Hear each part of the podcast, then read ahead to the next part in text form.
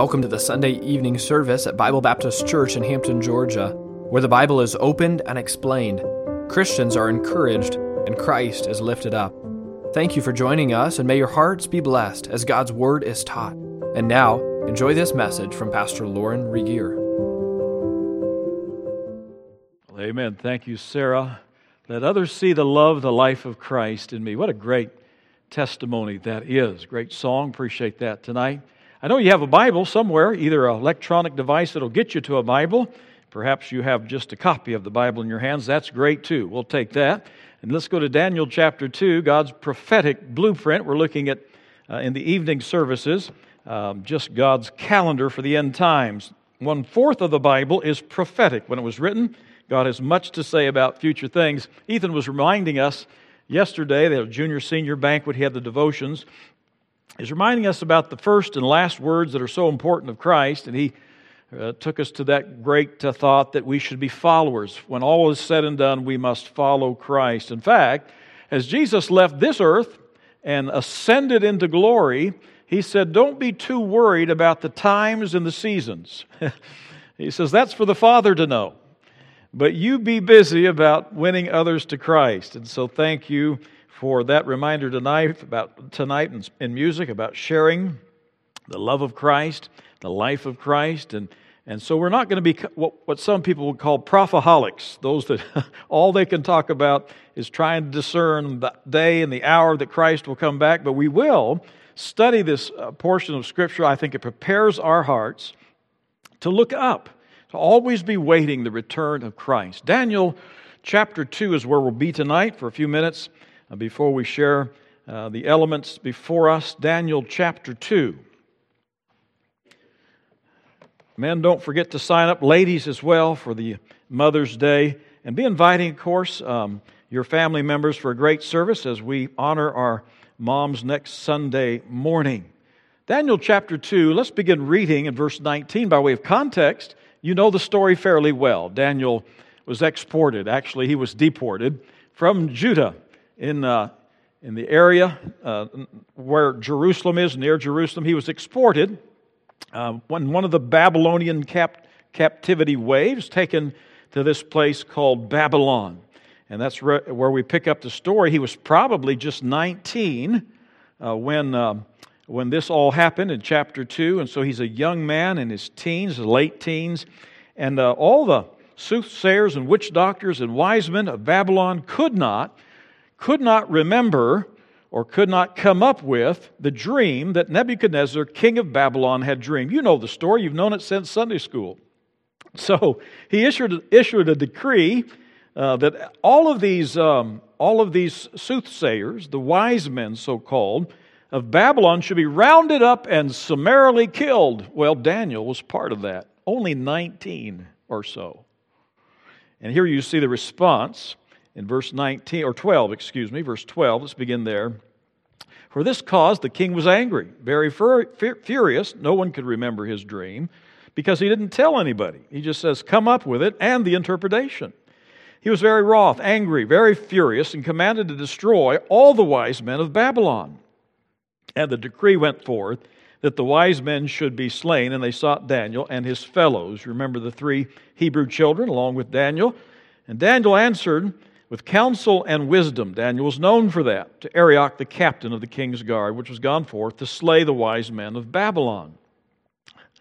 And he answered and said unto Arioch, the king's captain, Why is the decree so hasty from the king? Daniel will uh, be known for his boldness and his tact, his wisdom, throughout his long career in politics there in Babylon. Some believe he was 91 or 2 when he was finally uh, when he finally died, serving the Lord in that foreign land. Then Arioch, verse 15, made the thing known to Daniel. And Daniel went in, desired of the king that he would give him time, that he would show the king the interpretation. Then Daniel went to his house and made the thing known to Hananiah, Mishael, Azariah, his companions, that they would desire mercies of the God of heaven concerning this secret, that Daniel and his fellows should not perish with the rest of the wise men of Babylon. Then was the secret revealed unto Daniel in a night vision. Then Daniel blessed the God of heaven. He answered and said, Blessed be the name of God forever and ever, for wisdom and might are his. Notice, please, verse 21. We're talking about end time events, and what we're going to see tonight is really a biblical clue to where we are on God's prophetic calendar. Verse 21 says, God changes the times and the seasons. He removes kings, removeth kings, and setteth up kings. He giveth wisdom to the wise and knowledge to them that know understanding. He reveals the deep and secret things. He knoweth what is in the darkness, and the light dwelleth with him. And then he thanks the Lord. I thank thee and praise thee, O God of my fathers, who hath given me wisdom and might, and hast made known unto me what we desired of thee for thou hast now made known unto us the king's matter. Let's stop reading there. Tonight, let's just take a look at the interpreter of the dream, and then the interpretation, and then the invocation of the king. This is again the second year of King Nebuchadnezzar. He's the ruler of the great empire ruling the world at the time, Babylon. Daniel, as I mentioned, late teens, and uh, was taken captive by this uh, world leader who is just coming to 4, coming to his own power, and that's, of course, the name uh, Nebuchadnezzar. And uh, really, you'll see the word kingdom repeated many, many times in chapter 2. And the word kingdom really comes from two words that are joined together and shortened king and dominion.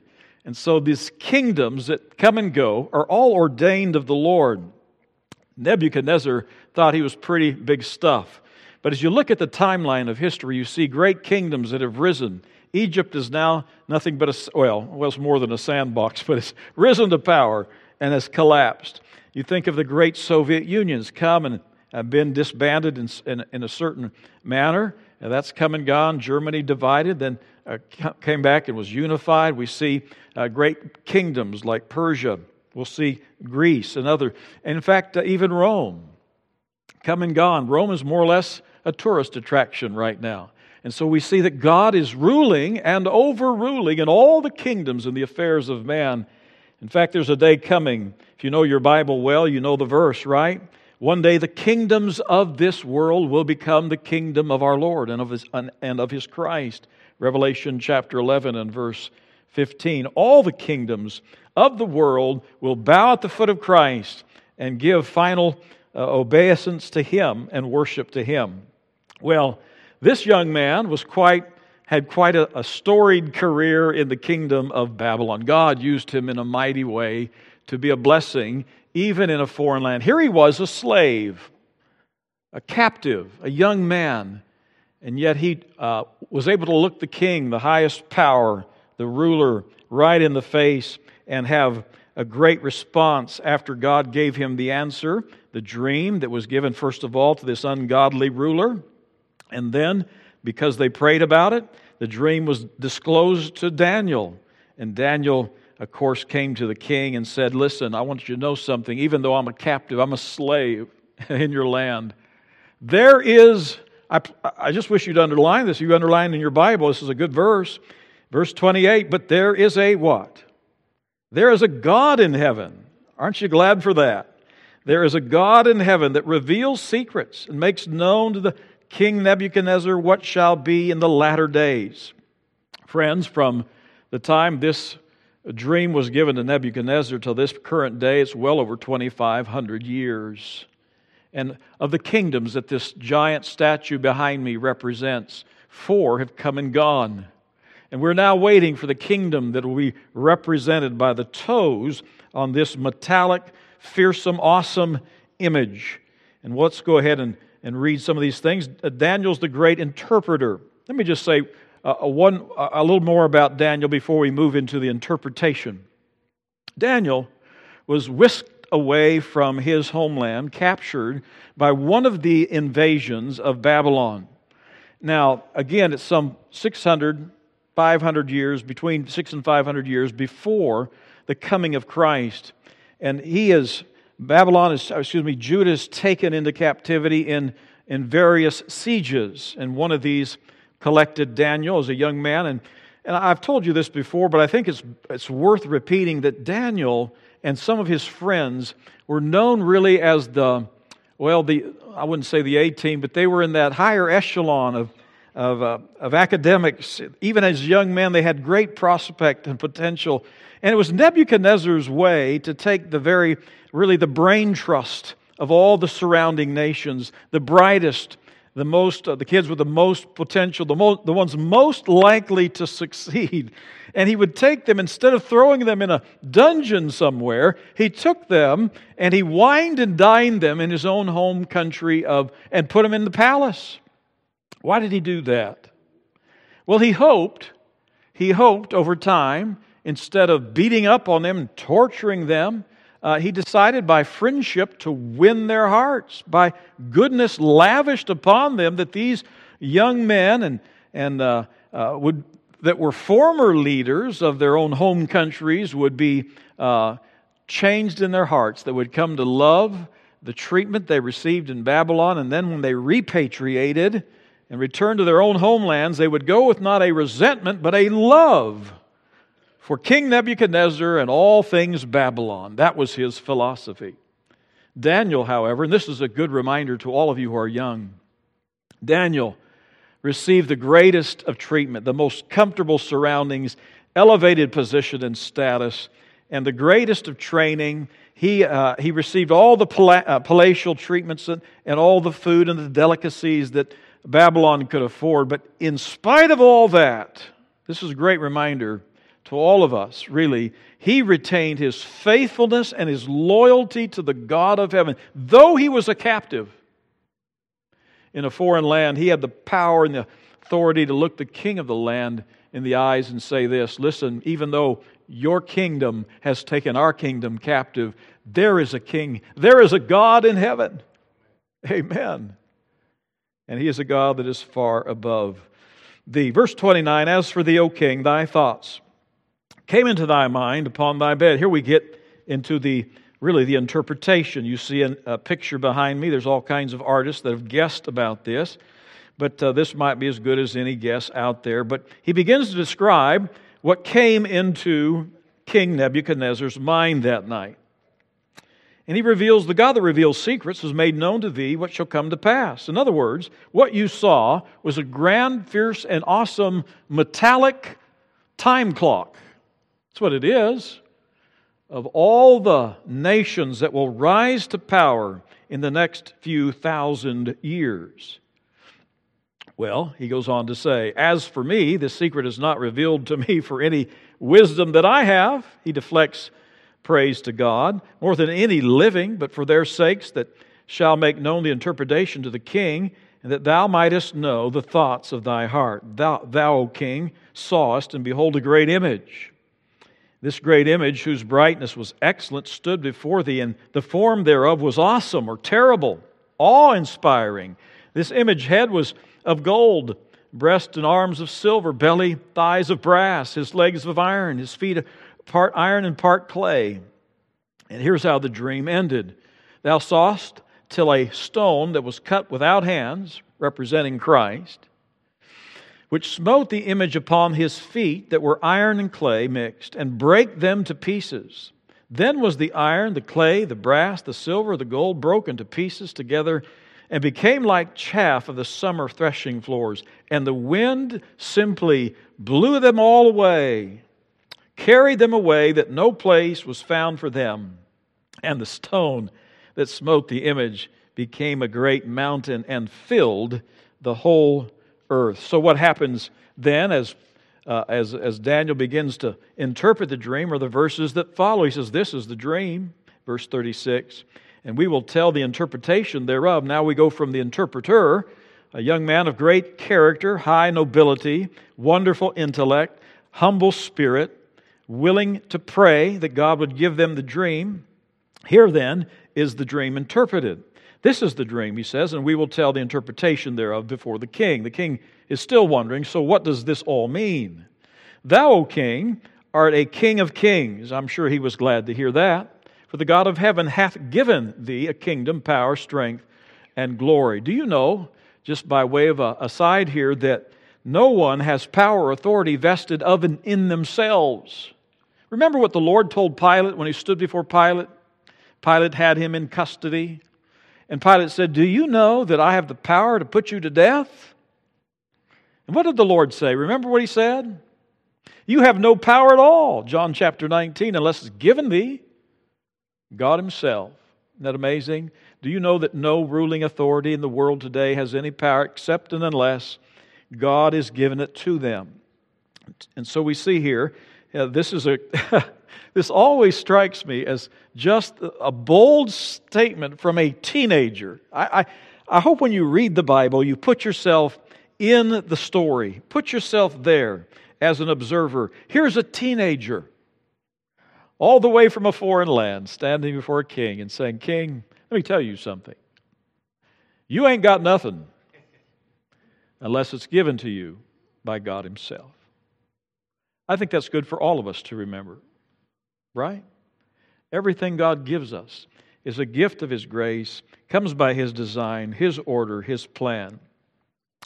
And whosoever, verse 38 says, uh, and wheresoever the children of men shall dwell, the beasts of the field, the fowls of heaven, hath he given unto thine hand, and hath made thee, God did, made thee ruler over them all. Thou art this head of gold.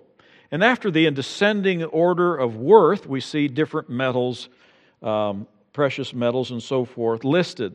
And after thee shall rise another kingdom inferior to thee, and another third kingdom of brass, which shall bear rule over all the earth fourth kingdom shall be as strong as iron, for as much as iron breaketh in pieces and subdueth all things, and as iron that breaketh all these shall it break in pieces and bruise. And whereas thou sawest the feet and toes, part of potter's clay mixed with iron, the kingdom shall be that kind of final kingdom represented by the feet and toes. There shall be in it the strength of the iron, for as much as thou sawest the iron mixed with miry clay. And as the toes of the feet were part of iron, part clay, so the kingdom shall be partly strong, partly broken. There will be internal divisions in that final confederacy. And whereas thou sawest iron mixed with miry clay, they shall mingle themselves with the seed of men, but they shall not cleave one to another, even as iron is not mixed with clay. And in the days of these kings, please mark this, shall the God of heaven set up a kingdom a final kingdom which shall never be destroyed, and the kingdom shall not be left to other people, but it shall break in pieces and consume all these kingdoms, and it shall stand forever. The final kingdom, the, the eternal state, ruled, of course, by God Himself. For as much as thou sawest that the stone was cut out of the mountain without hands, that it brake in pieces the iron, brass, clay, silver, and the gold, the great God hath made known to the king what shall come to pass hereafter, and the dream is certain, and the interpretation thereof is sure, because it comes from the God of heaven who makes no mistake. Every prophecy, every word of his is sure and amen. God will not fail. And so he, he really sets up in, in vision form a, an image, a fearsome image, really, a shiny, awesome, fearful image in the mind of, it's amazing to me, I don't know if, uh, if Nebuchadnezzar was just playing with his wise men and soothsayers and so forth, how he could not remember this, but uh, certainly God jo- uh, jogs his memory. How many of you had a, have ever had a dream that's so startling that you actually just just almost sat up in bed? It was just so fearsome and so scary. Anybody had a dream like only me? Okay, a few of you have maybe. Um, and you just want to wake up, wake your wife up and say, "Honey, I got to tell you about this." But then you're scared. That's, that, that, that's, that might not go over very well at that time of the night. But he had this terrible dream, and he couldn't remember all the details. He asked for someone to give him the details and then the interpretation. Of course, all the soothsayers, yeah, if you'll give us the dream, we'll make up a story. But here's one who is really divinely guided, Daniel, with the uh, exact details, the exact interpretation. The dream that I'm telling you about is certain, and the interpretation thereof is sure. This is how the future of kingdoms will unfold. And he goes, uh, goes on to say uh, that these kingdoms uh, and these metals were, uh, were represented different, different kingdoms. Daniel would prophesy through the kingdom of Nebuchadnezzar, Belshazzar of Babylon, Darius, the Medo Persian, and Cyrus from Persia and then his life would end. But uh, he held high the banner of character and truth in a very difficult place. Well, the solver of mysteries, Daniel, he's called that in the Bible, the interpreter of dreams, begins to reflect on what this means. And he says, first of all, uh, verse 29, he says this that uh, thy thoughts came upon into thy, into thy mind upon the bed, which shall come to pass hereafter.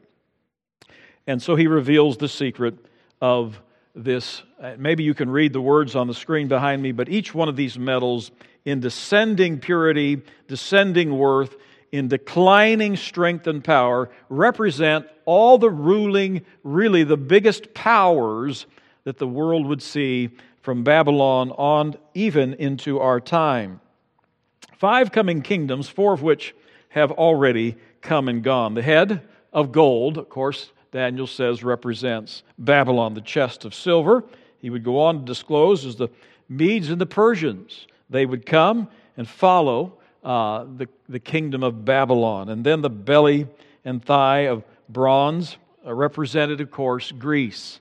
And then the legs of iron, the two trunks or branches of the, um, the Roman Empire, the feet then of iron and clay. This is the, really, this is the one that we are anticipating.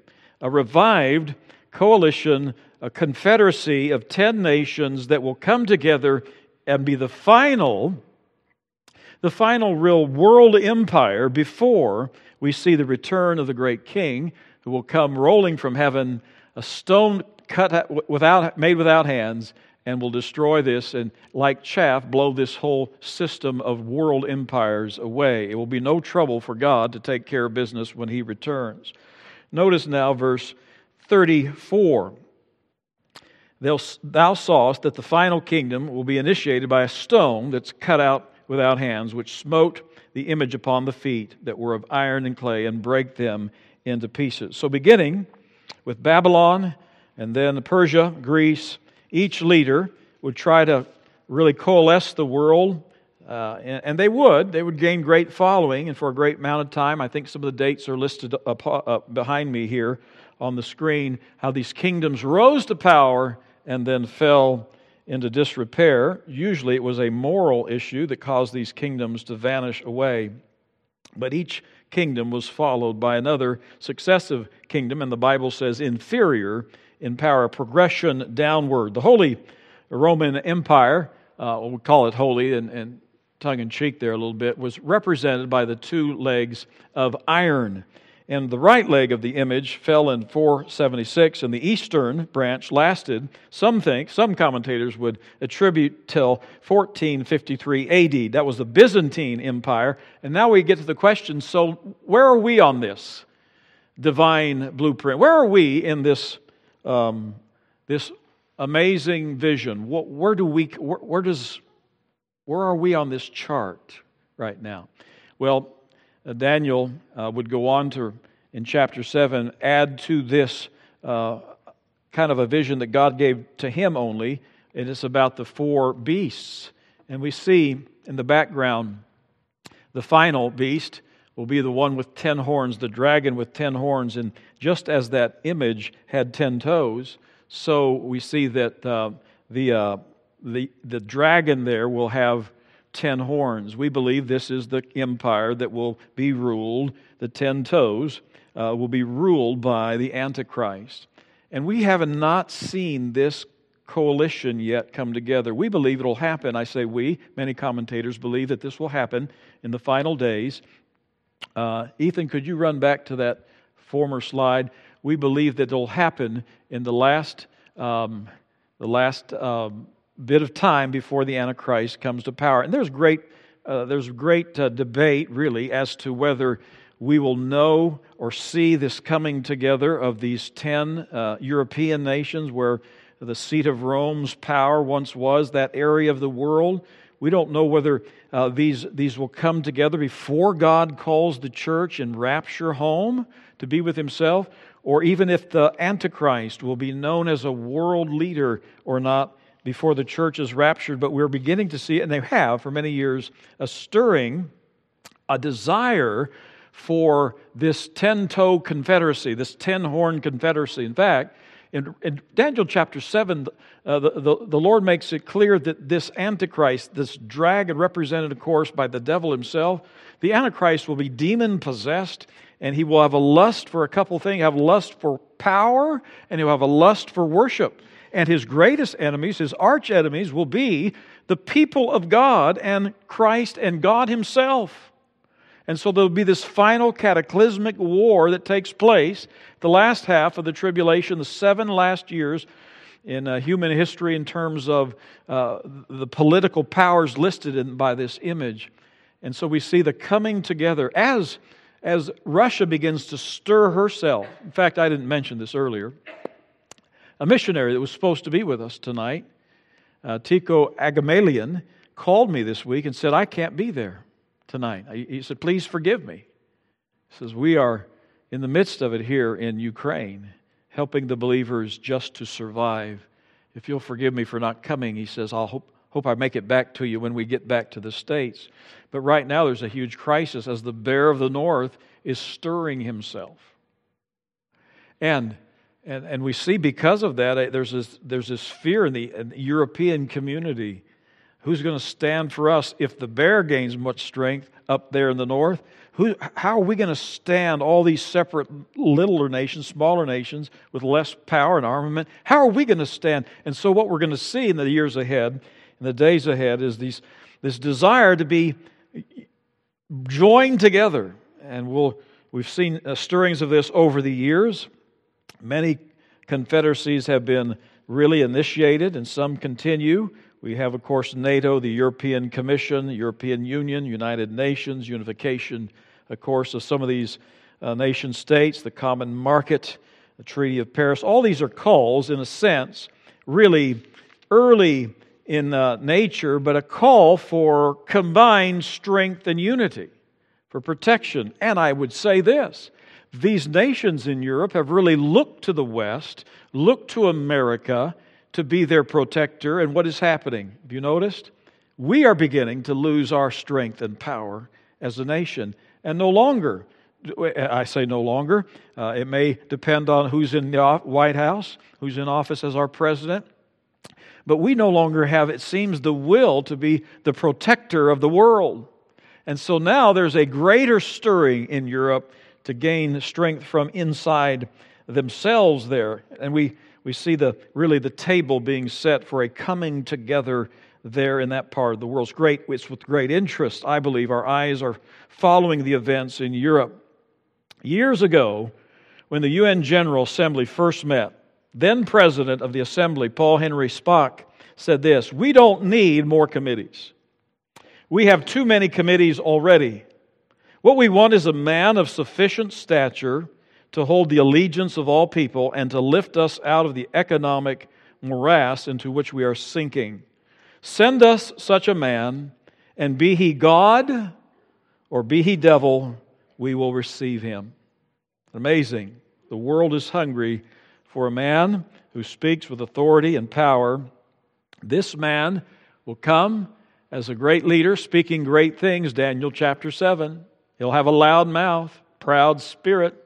He will be energized by the devil himself, and he will gain power of these ten toes. Although they are mixed uh, and the weakest of all the elements, uh, he will gain their love and affinity and affection. In fact, even Israel itself will join and bow in allegiance to him. He will sign a treaty with Israel early on in the tribulation, which he will break midway through and begin to persecute the people of God as no other leader. And so you see the interpreter, the interpretation are really of this time clock. God gives us a divine time clock for up to 2,000, almost 700 years now as, as these nations have come and gone. And we see again how God has used this picture given to a young teenage boy back in the day of what's coming forth, what shall be. And then I, I want you to just notice as, as we close up shop tonight, I want you to notice what Nebuchadnezzar does. You see it in verses 46 and 47. After the interpretation comes from this young man who's given the gift by God to be a really a, a revealer of secrets, so to speak, and we get the exact prophecy of all these nations that are coming in great detail. Then King Nebuchadnezzar, what do you think he does? He, verse 46, falls up, 46, he falls upon his face and worshiped Daniel, commanded that they should offer. Now, that's misdirected worship, isn't it? He, he, he doesn't, some people argue whether Nebuchadnezzar came to know Christ or not, the God of heaven, Jehovah, but he worships Daniel. He's amazed and commanded that they should offer an oblation and sweet odors to Daniel. And the king then has a correct assessment here. Says, Of a truth it is. Verse 47, Daniel chapter 2, that your God, he really confirms what Daniel says in verse 28. He says, Of a truth it is that your God is a God of gods, a, a, a Lord of kings, and a revealer of secrets, seeing thou couldst reveal these secrets. Isn't it good to know that God has a plan? Amen? And that plan is marching faithfully forward. And that though nations rise and fall, God has a plan. And after the last confederacy comes to, uh, comes to power, God will come with great power, greater power, destroy these kingdoms of this world. And as the book of Revelation tells us the kingdoms of this world shall become the kingdom of our Lord and of his Christ. Thank you for joining us today. Please tune in each week for new messages from Bible Baptist Church in Hampton, Georgia. Until next time, may the Lord bless you and keep you and make his face to shine upon you.